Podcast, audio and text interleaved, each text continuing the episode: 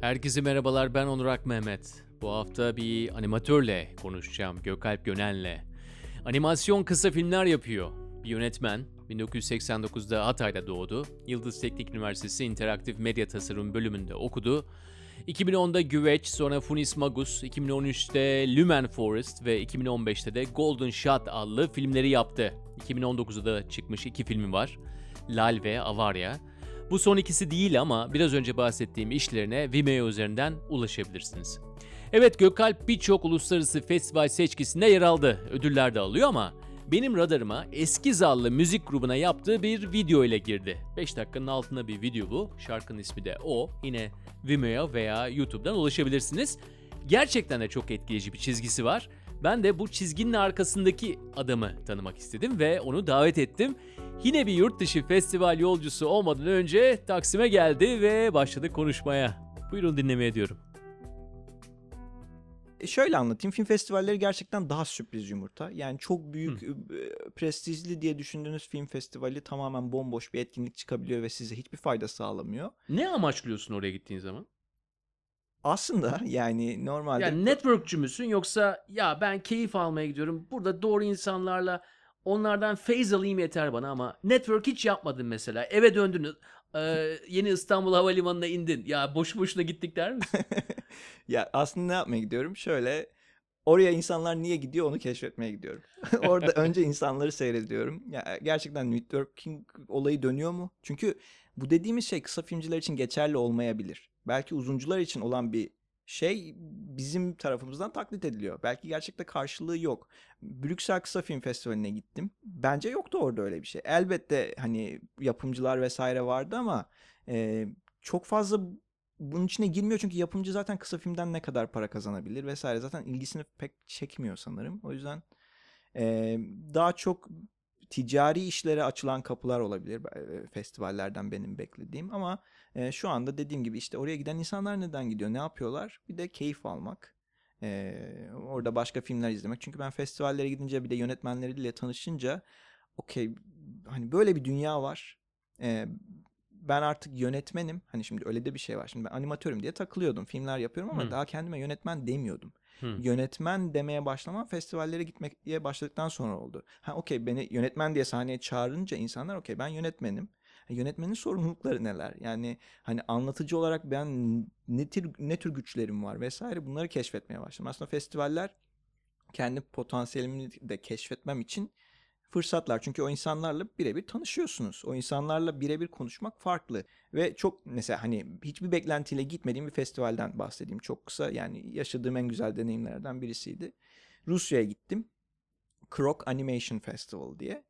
Web siteleri çok kötü. işte submission platformları yani festivale filminizi koyduğunuz platform çok kötü. Bunlar genelde ben şey diye düşünüyorum. Yani genelde de öyledir. Yani festivali küçücük bir yerde yapıyorlar.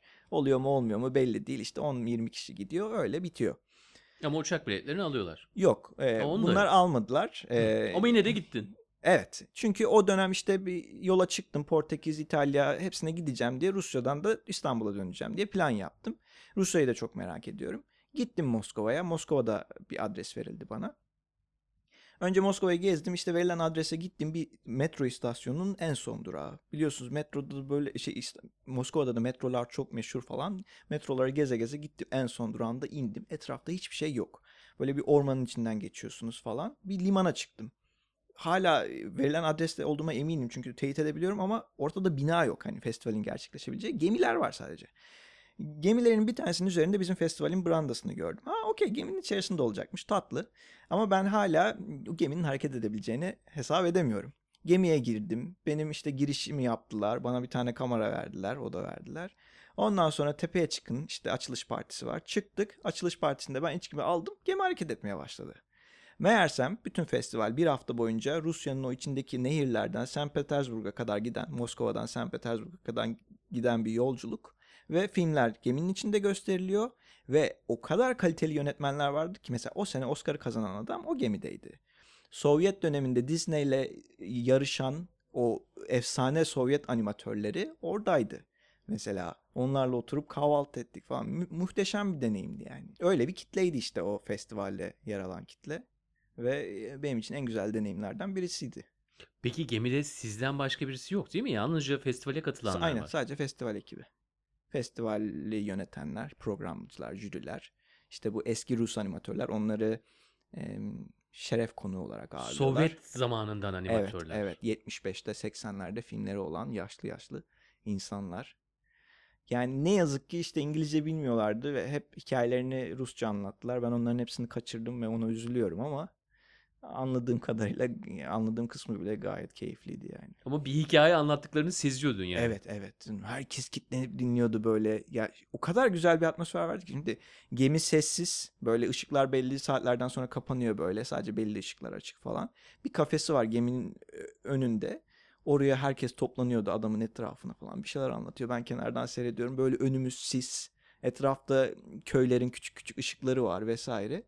Öyle bir alanda ilerliyoruz. Dar bir nehir yani.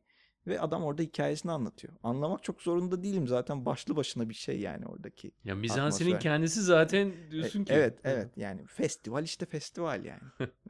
yani orada işte şeyi de fark ediyoruz. Yani Türkiye'deki festivaller ne kadar e, ruhsuz oradaki festivallere göre. Yani bizim festivallerin gerçekten bir ruha, bir duruşa ihtiyacı var. Ne ne o? Yani para olmaması falan değil bu. Başka bir şeyden bahsediyorsun. O duruşu bir du- duruş eksikliği mi? E, bence evet vizyonsuzluk net olarak yani hala yani bunu başarabilenler var bir nebze.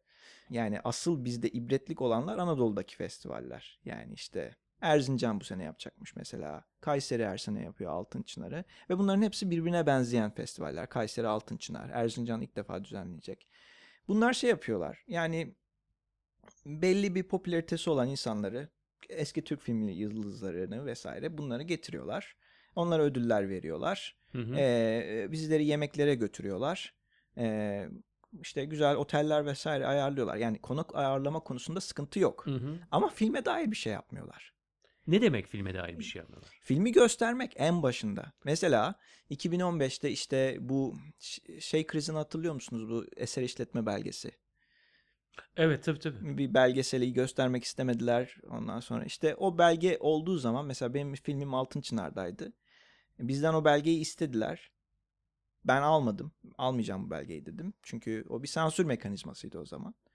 Almayacağım bu belgeyi dedim. Tamam biz işte zaten film ona da vakit yoktu falan. Bir şeyler döndü orada. Biz filmleri zaten gösteremeyeceğiz. Hani o eser işletme belgesinin e, kurallarıyla ters düşmemek için filmi göstermediler. Ama bizi yine de yarışmaya aldılar. E, festival bir şekilde oldu bitti. Kimse tek bir film izlemeden film festivalinden döndü. Biz sadece gittik yemek yedik. Ödüllerimizi aldık döndük. Benim için gerçekten bütün o festivallerin özetiydi yani o genel tablo. Ankara'da da benzer şey oldu keza. Ama Ankara'da sadece iki film festivalden çıkarıldı. İşte biri benim Altın Vuruş'tu. Biri de hatırlıyorum. Kürtçesini hatırlamıyorum işte. Selim Yıldız'ın belgeseliydi. İkimiz de işte almayacağız bir bu belgeyi dedik. O dönem. Şimdi mesela o belgeyi alanlar ya da almayanlar, tavır koyanlar, koymayanlar unutuldu gitti. Belge meselesi çözüldü. Şu an kimsenin umurunda değil. Ama o dönem o öyle bir şey olarak kaldı. Ya şu ana kadar sana bir şey söyleyebilir miyim? Hı. Sağlam kafa sağlam vücutta olur gibi. Ben animatör bekleyince gözleri böyle düşmüş. Gecelere kadar çalışmış. Kafası çok uçuk. Ee, bir insan düşünüyor. Öyle bir garip bir şey var. Aklın işte şey yapması. Yok yani sanırım işte e, sonradan dahil olduğum çevrelerde takdir ettiğim insanlar ve onların tarafın onlar tarafından kabul edilmek istenmek böyle hani ülkenin içinde bulunduğu o çalka şey hani bir o taraf bir bu taraf vesaire. Bu sebeplerden sanırım hani bunlara çok fazla kafa yoruyorum.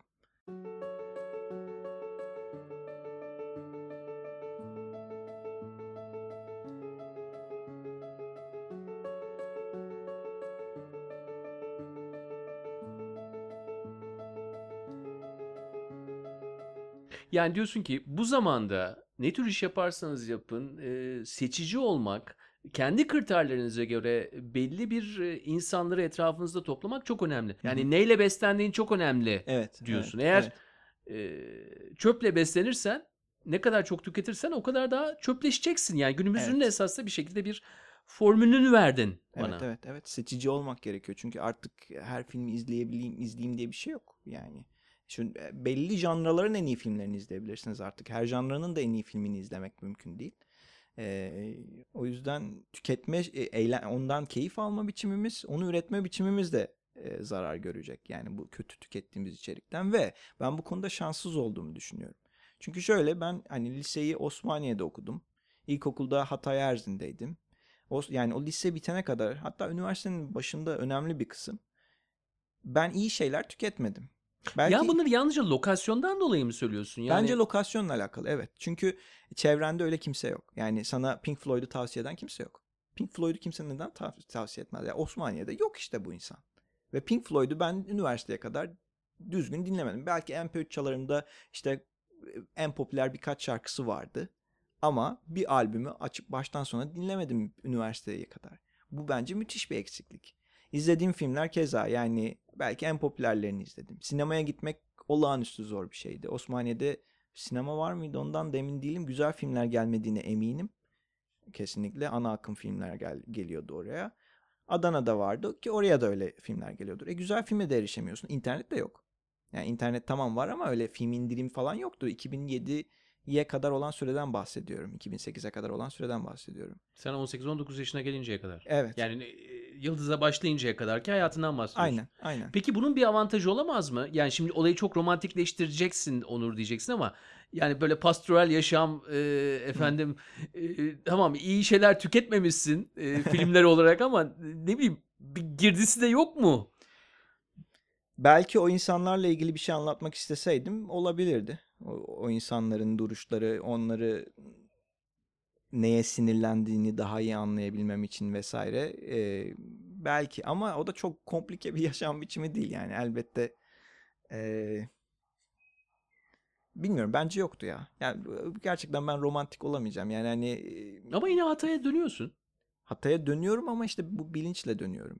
Yani Geri dönmeliyim. e, bilgisayarıma belli filmleri kaydederek dönüyorum ve artık internetim var. Yani artık hata yok. Yani internet aslında o kadar önemli bir şey. İnternet artık herkes için erişilebilir hale geldikten sonra kişi kendi başına kalıyor. Yani bu konulardaki sorumluluğu tamamen ona ait. Elbette hala birisi çevresinden ona söylemesi lazım. Bak böyle bir dünya var git onu keşfet diye ama e, artık bu daha kolay çünkü internete girdiği anda zaten birileri öyle birileri çıkar karşısına azıcık zevk sahibi ise bence. Bak burada böyle bir dünya var bunları tüket diye. Ee, bence işte benim öyle bir fırsatım olmadı. Hani ben ona üzülüyorum, onun pişmanlığını yaşıyorum yani. Ama şu anda mesela e, bunlardan geçen Osmaniye'deki bir insana baktığın zaman ona daha fazla sorumluluk yüklerim diyorsun. Çünkü internet erişimi daha kolay belki. Şu- bana göre evet ama İstanbul'da olsa yine daha iyi. Hmm. Çünkü Pink Floyd'a bak, şuna bak diyecek Evet. birisi olacaktır etrafta. Evet. Ya biz mesela arkadaşlarımızla konuştuğumuz e, bir şeydir bu. Yani belki çok basit bir düşünce ama Yok, önemli. Şöyle mesela işte bunu bence birçok bizim dönemimizdeki insanlar yapıyor. İşte önemli birisi açıyoruz biyografisini okuyoruz. Mesela işte babası akademisyen bilmem kim kim kim annesi bilmem ne diplomat falan filan.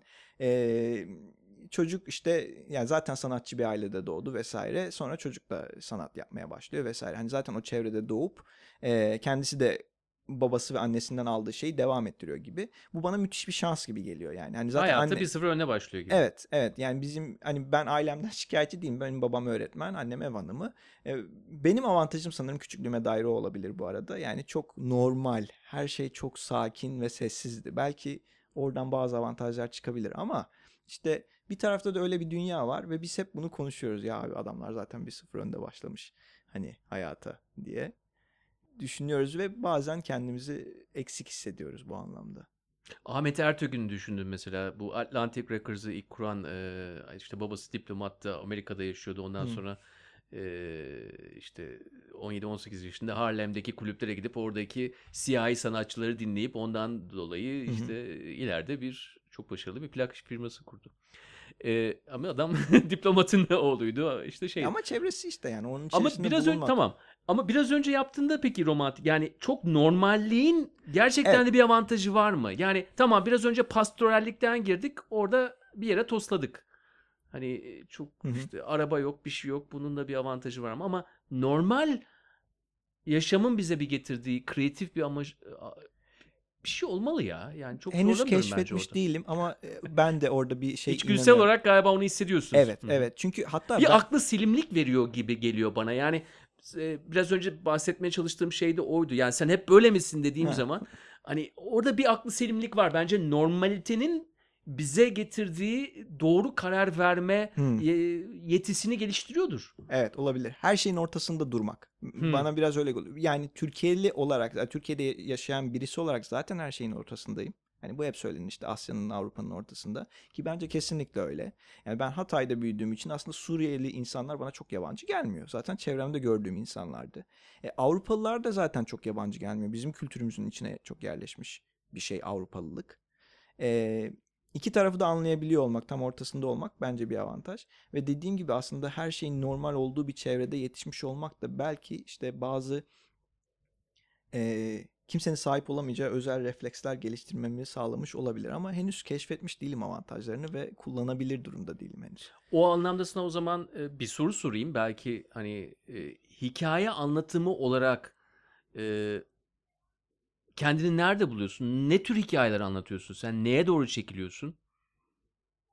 Çünkü buna gitmemin nedeni de şu. Hani kaostan da beslenen birisi olabilir. Hayatında çok fazla krizle e, baş etmek zorunda olan kişinin hikaye anlatımı farklı olabilir. Yani biraz sen kendini nerede buluyorsun hikaye anlatımı olarak?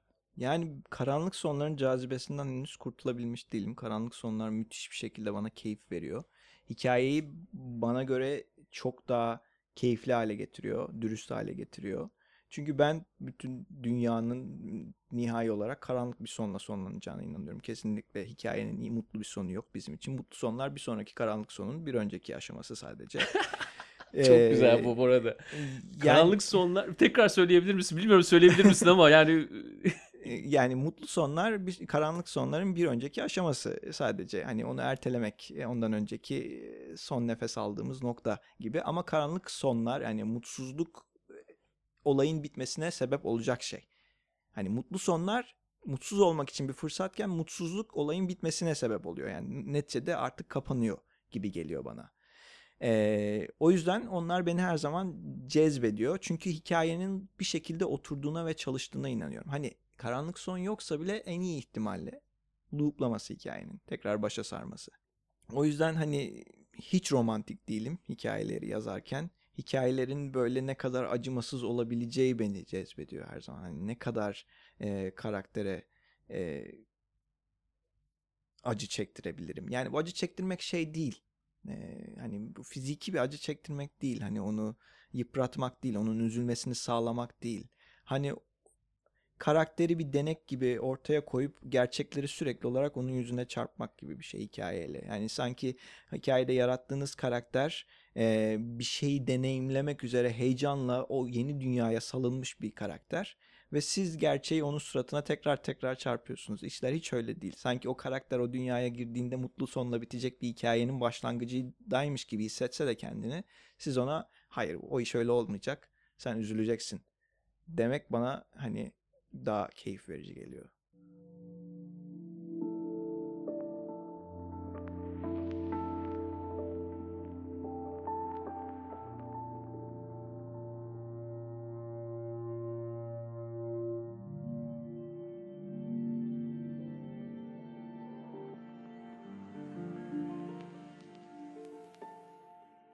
filmlerini izlemeye başladım.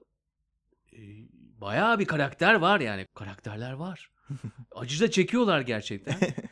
Ee, ama şu anda şey yapmayacağım yani. Ama neden e, sen onları acı çektiriyorsunun gidip psikanalizini yapacak halde değilim. Ama diyorsun ki yani bir distopiye karşı bir çekilme Evet. var. Yani bu biraz jenerasyonel bir şey değil mi yani? Kuşaksal bir şeyden yani bu bahsetmiyor muyuz benle burada? alakalı bir şey değil. Hani Evet. benim yaşam pratiklerimin hiçbirinde bunların karşılığı yok. Olması da Eminim. gerekmiyor evet. Ama bence işte gittiğimiz yerle alakalı dediğiniz gibi. Yani sürekli her gün işte yani hele şu son Ama- Amazon yangınlarından sonra böyle yani hani artık toparlayamayacağız yani. Hani dünyayı kurtarabilmemiz mümkün değil. Dünya nasıl kurtulacak? Karanlık bir sonla yüzleştikten sonra sağ kalanlar kurtarabilecek dünyayı. Yani dünya topyekün e, artık hadi disiplinli bir şekilde hiç plastik tüketmiyoruz. Her şeye çok dikkat ediyoruz. Artık o şeyi geçtik yani. Ekonomi müsaade etmiyor ona artık. Çünkü e, insanlar artık o kadar bir refah seviyesine erişti ki hiç kimse bundan ödün vermeyecek. Çünkü bu müthiş bir değişim gerektiriyor. Yani dünyayı kurtarabilmemiz bizim müthiş bir değişimi gerektiriyor ve kimse buna yanaşmıyor bile. Yani daha insanlar e, çöpleri ayrı şeylere koyarken bile imtina ediyor. E, Biz onlardan bütün yaşam pratiklerini değiştirmelerini bekliyoruz dünyayı kurtarmak için. Öyle bir şey mümkün değil. Yapmayacaklar bunu eminim yani. O yüzden ben o karanlık sonla yine yüzleşeceğimize eminim. Ondan sonra ama hepimiz de ölecek değiliz. Ee, bir kısım hayatta kalacak ve bence onlar dünyayı gerçekten kurtarabilir ve stabil, sürdürülebilir bir yaşamı inşa edebilenler onlar olacak. Çünkü o geçmişin, e, o acıların, şeylerin yükünü taşıyacaklar o insanlar. Bakın bunlar oldu, gördük biz bunları. Şimdi bizim yeni bir dünya kurmamız lazım ve onu bu kurallar çerçevesinde kurmamız lazım diyor. Çünkü hep böyle olmuş bence dünya tarihinde. Hep bu deney, acı deneyimlerden sonra. Mesela şu an neden savaşmıyoruz o kadar fazla? Bir evet nükleer silahların etkisi var. Çünkü çok büyük bir korku. Çünkü o korku deneyimlenmiş. O korku gözle görülmemiş olsaydı, teoride olsaydı sadece belki bir nükleer savaş patlak verecekti. Ama ondan sonra yine artık savaşlar bitecekti. Çünkü nükleer savaşın etkisini görmüş olacaktık. Hani deneyimlemiş olmakla işte arkadaşlar dünyanın sonu geliyor, iklim değişikliği geri dönülemez demenin bir bence faydası yok insanlar üzerinde. Çünkü insanlar bence çok ilkel düşünüyor. Deneyimlemeden, onun acısını çekmeden o konuda aksiyon alma niyetinde değiller. Ya bunlar kafada kaldıkça, sloganlaştıkça hayata yansıma oranının yüksek olacağını e, emin olamayız yani. Çünkü gerçekten de acı çektirmesi lazım. Yani senin bir tarafına dokunacak bu diyorsun Kesinlikle. ki sen hayatını değiştir, alışkanlıklarını Evet. değiştir. Kesinlikle çünkü bu artık e, meyve sularına şu kimyasalı koymayalım gibi basit bir şey değil. Yani bu çok olağanüstü bir şey. Haliyle kurt değiştirebilmek için de bizim olağanüstü bir sürece girmemiz gerekiyor. Ve bunu yapabilecek kapasitemiz yok. Yani bunu yapabilecek kadar rahatımızdan ödün vermeye niyetli değiliz. Aksine daha fazla rahat talep ediyoruz. Daha fazla şeyler satın alıyoruz. Daha fazla araba satın alıyoruz. Daha fazla geziyoruz. Gezmeyi yüceleştiriyoruz. Gezmenin dünyaya ne kadar zarar verdiğini mesela hiç kimse anlatmıyor. Gezmek sanki olağanüstü mükemmel bir şeymiş gibi hani e, entelektüel ve başarılı insanların yaptığı şeylermiş gibi e, lanse ediyoruz. Instagram kültürü aynı zamanda. Ama bunun çevreye ne kadar zarar verdiğinden kimse bahsetmiyor. İnsanlar uçaklara binerken falan ne yakıyoruz acaba yani hani bunları düşünmüyoruz. Kısa kısa sorular sorabilir miyim? Tabii. Ee, filmi yaparken çoğunlukla yalnız mısın? Ee, yani çoğunluk diyebilecek kadar çok rakamda değilim ama ilk filmde yalnızdım. İkincisinde 12 kişiydik. Üçüncüsünde en son izlediğiniz Lal'de 3 kişiydik. Geri azalttım. Tekrar yalnız olmaya dönebilirim. Çünkü yalnız olmanın da çok fazla artısı var. Seviyorum yalnız çalışmayı ama hikayelerimi de ona göre yazmam lazım. Mesela Avarya'yı tek başıma yapabilmem mümkün değildi. O ekibe ihtiyacım vardı. Yazarken yalnız mısın? Yazarken yalnızım evet. Ve hepsini kendin yazıyorsun. Evet. Bundan ödün verir misin? Yani mesela bir senaryo ekibiyle çalışır mısın ileride? Başkasının hikayesini yapmak istemem sanırım. Bilmiyorum ya. Yani hiç, böyle diyorum. Hani sonra kötü hissediyorum. Ne demek yani? Yarın bir gün gerçekten karşına güzel bir hikaye çıkabilir diye. Sonra vazgeçiyorum bu düşünceden ama henüz gerçekten öyle bir hikaye çıkmadı karşıma. Bazen insanlar atıyor benim böyle bir fikrim var yapar mıyız falan diyor. Gönderiyorlar hikayelerini falan bakıyorum. Ya etkilenmiyorum. Hani belki ya zaten hani iyi bir hikayenin karşınıza çıkma ihtimali ne kadar olabilir ki zaten yani. Belki bir gün gerçekten olur ve belki o bütün bu dediklerimi çöpe atabilirim. Yani iyi bir hikaye gerçekten bir gün karşıma çıkabilir ve Bana sorsan iyi bir hikaye her gün karşıma çıkıyor. üzerinde çalışmaya değecek, geliştirilebilir olduğunu düşündüğünüz yani hani şöyle. şimdi- Çünkü san- seninle olan e, çakışmasından bahsediyorsun bence hikayenin. Yalnızca iyiliğinden değil. bu filmi bitirdiğim zaman insanlara yeni bir şey sunuyor muyum? Yani yeni bir anlatı biçimi olabilir, görsel bir şey olabilir, neyse artık. Eğer onları göremiyorsam hani formül olarak kusursuz çalışıyor olmasından bahsetmiyorum. Hani dramatik başı sonu her şey çok iyidir. Çok iyi çalışıyordur. O değil benim aradığım yani. Hani orada bir yeni olan bir şey olması gerekiyor. İnsanların akılında aklında kalmasını sağlayacak. Onun da tam olarak ne olduğunu bilmiyorum. O kendini belli ediyor. Onu pek görmüyorum kendim hikaye yazdığım zaman da onu yaptığımı inanarak okey ben burada bir şey buldum. O yüzden bu hikaye yapmaya değer. Hatta yani hikayelerimin diğer dramatik anlamlarda zayıf olduğunu söyleyebilirim bazı şeylerde. Ama bence e, çıkış noktaları ilginç olduğu için hala yapmaya değerler. O bir başlangıç e, şeysi oluyor. İvme kuvveti oluyor. yani.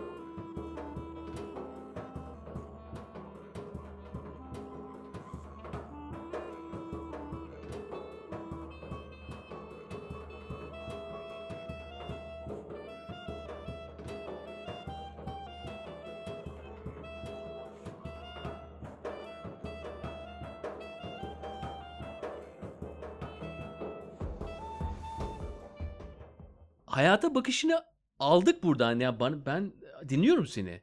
Ama acaba seni seni gördük mü burada dedi mesela düşünüyorum ya bu kadar fikirlerini açık ve hani mantıklı bir şekilde beyan edebilen bir insana acaba ben şeffaflaştırabilir bildim mi diye düşündüm şu anda.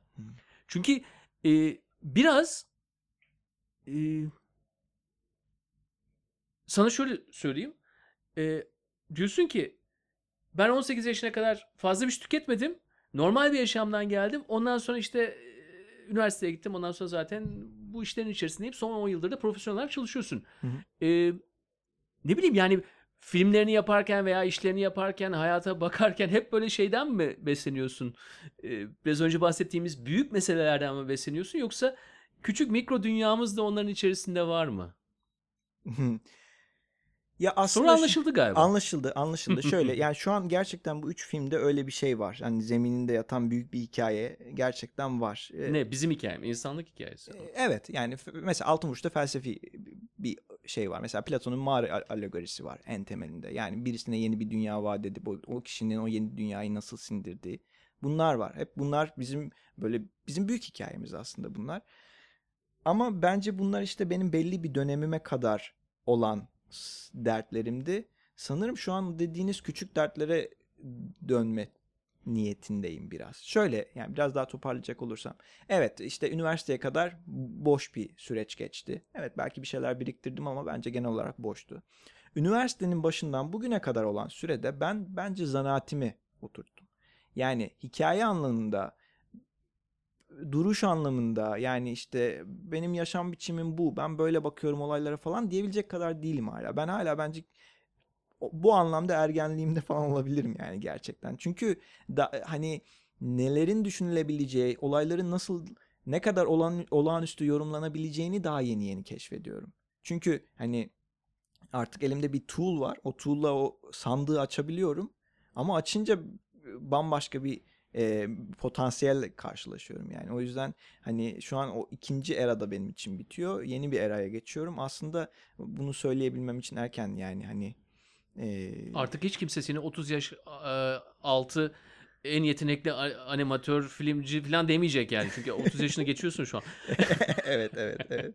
Ama o şeyden geçmem gerekiyordu yani. Hani o nasıl diyeyim? Aracı edinme. O E, e- tool'un cebine sokma. Evet evet evet. Meramını anlatabilmek için zanaat E, evet dedin evet. zaten. Evet. Ya sanırım şeyler e, bu animatör için daha zor. Çünkü o şeyde uz- ustalaşmak çok zaman alıyor. E, üç boyutlu animasyon mesela çok fazla dertleri olan bir teknik.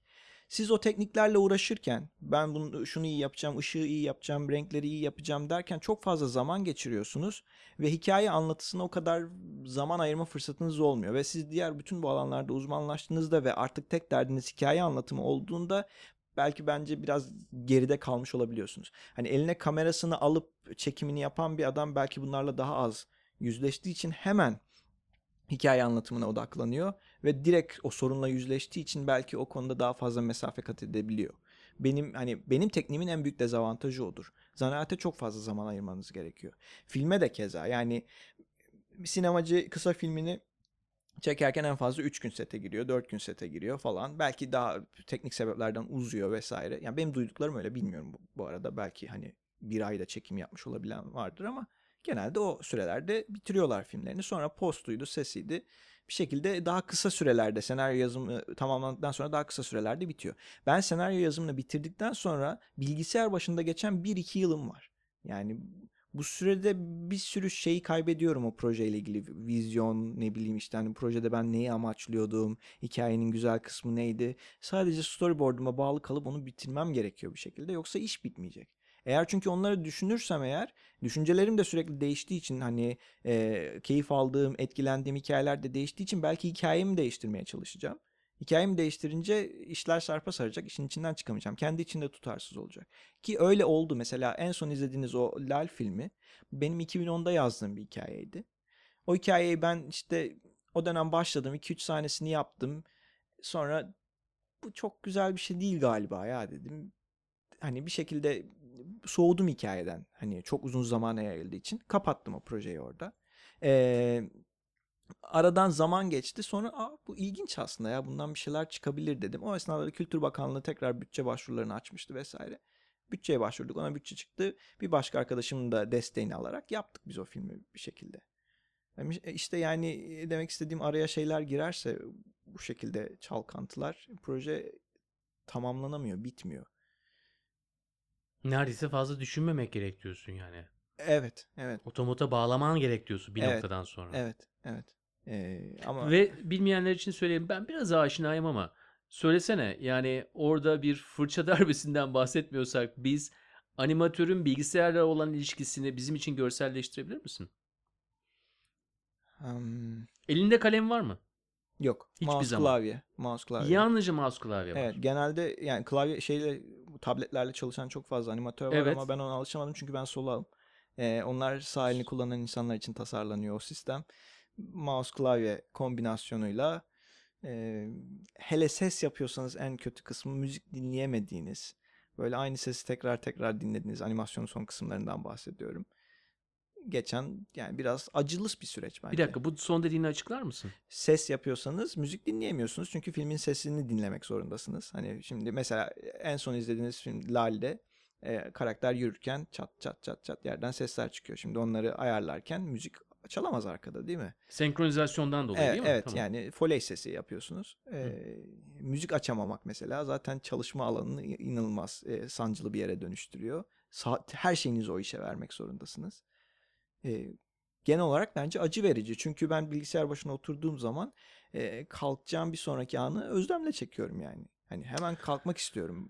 Nasıl başına. olabilir? Yani kalkacağın bir önceki anı özleyen bir adam 24 bin kareyi nasıl nasıl yani? İşte acı verici çünkü şey Acı- yani hikaye motive ediyor sizi. Yani hikayeyi üretmek istiyorsunuz. Onun çalıştığını görmek gerçekten mutluluk verici. Ben animasyon Ama yap- sana olan getirisi bir yıl sonra olacak onun bitmesi için. Evet. Belki Ara çok- getirileri var mı böyle hani 3 Yok. ayda birisine gösterip aa çok iyi gidiyor abi diyorlar mı sana?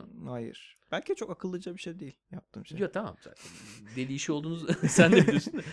Yani hani işte o hani fiyat performans açısından bakarsak çok verimli bir teknik değil. Belki yani o öyle bir şey var. Ben tekniğimi daha farklı kullansaydım hem belki daha fazla para kazanabilirdim. Belki daha popüler işler üreterek daha fazla e, etki elde yani popülarite de ünlülük gibi bir şey değil de daha fazla etki. Etki alanı E, tamam. e, evet elde edebilirdim seçtiğim hikayelerle vesaire. Benim hikayelerim bence öyle değil. Öyle hikayeler var çünkü hani gördüğümüz. Sanırım orada işte en başında yazdığınız şey sizi o kadar çok heyecanlandırıyor ki onun birazcık çalıştığını görmek hani yapıyorsunuz ilk başta animatik denen bir şey var işte karakterlerinizi koyup kabaca hareket ettirirsiniz ve filmin akışını görürsünüz. O bitmiş animasyon değildir ama genel kurguyu yapmanızı sağlar. Orada bile ben okey tamam bu film böyle bir şey olacak ve bu benim için yeterince heyecan verici. Yani beni bağlamaya yetiyor projeye. Bir şey çıkıyor ortaya yani bu tek bir video datası değil yani hani orada bir yeni dünya yaratıyorsunuz. O dünyayı siz yaratmışsınız ve insanları orayı deneyimlemeleri için davet ediyorsunuz filminizi onlara açtığınızda. Ve o, o dünyaya dair her şeye siz karar vermişsiniz. Bu bana olağanüstü geliyor. Yani bu tanrı kompleksli gibi bir şey değil de yeni bir deneyim yaratıyorsunuz işte. Yani hani bu bence bundan daha olağanüstü bir şey olamaz.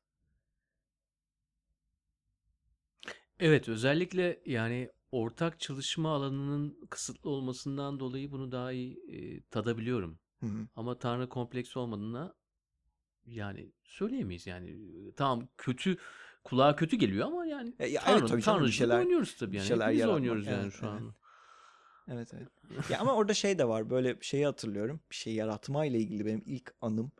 Ee, böyle sağa sola atılmış bir şeylerin parçalarından böyle bir araya getirip helikopter gibi bir şey yapmıştım böyle. Nasıl çöpten E, mi? top- Evet işte plastik bir kap ondan sonra bir tane başka bir şeyin için yapılmış bir figür onun üzerine bir cam fanus falan bir şeyler bir, bir şeyleri bir araya getirip böyle bir figür yapmıştım böyle ve gidip e, şeyi hatırlıyorum e, çok küçüktüm yani ilkokula bile gitmedim herhalde artık bana oyuncak almanıza gerek yok falan gibi bir gururla onu aileme sunup onunla e, takılmaya başlamıştım bir süre ve benim için en güzel şeydi o yani o dönem çünkü hani her şeyinden ben sorumluydum ve bir yükü yoktu onun kimseye.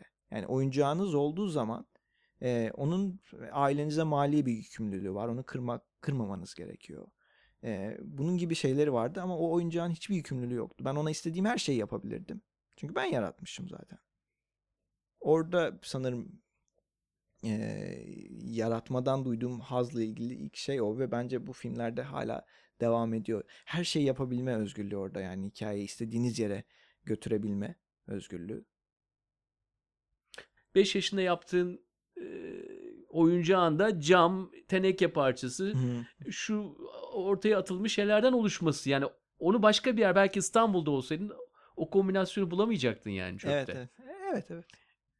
Evet, yani bir de şey aynen o dediğiniz hani Yani o- tanrı kompleks dedik ama bir anda da yaptığım şeyi de önemsizleştiriyoruz aynı anda yani şey de diyoruz yani ya sen yalnızca orada bir araçsın yani hani Ha, evet, evet. evet, doğru zamanda doğru yerde bulmuşsun gibi evet Yani evet. Ya ama orada şey de var sanırım. Hani o nesnelerin önemsizken cam tenekenin birden çok önemli bir şeye dönüşmesi, sadece bir araya gelmesi.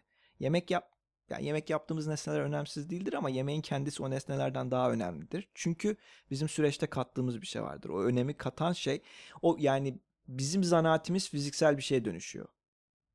Hani benim yemek yapma becerim yemek yaptıktan sonra bir lezzetli bir şeye dönüşüyor patates, havuç tek başına çok önemli değildi.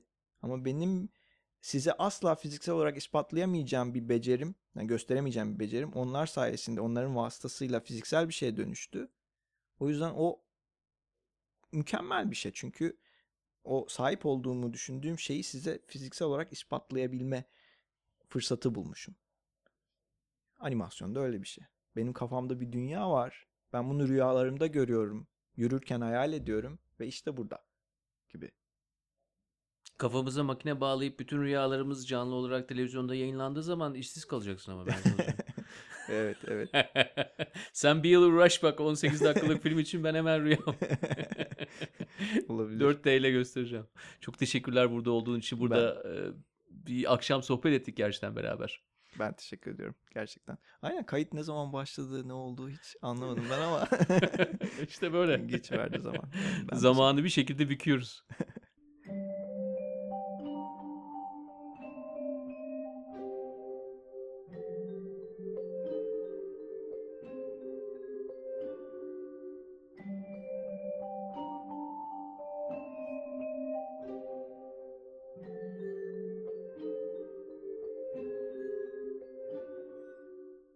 Benim kafamda bir dünya var. Ben bunu rüyalarımda görüyorum. Yürürken hayal ediyorum dedi. Ve işte burada dedi Gökalp filmleri için. Gökalp'in rüyalarında gördüğü ve yürürken hayal ettiği dünyayı eğer deneyimlemek istiyorsanız o zaman Vimeo'dan filmlerine ulaşabilirsiniz. Evet. Haftaya yeni bir insanla yine buradayım. Görüşmek üzere diyorum.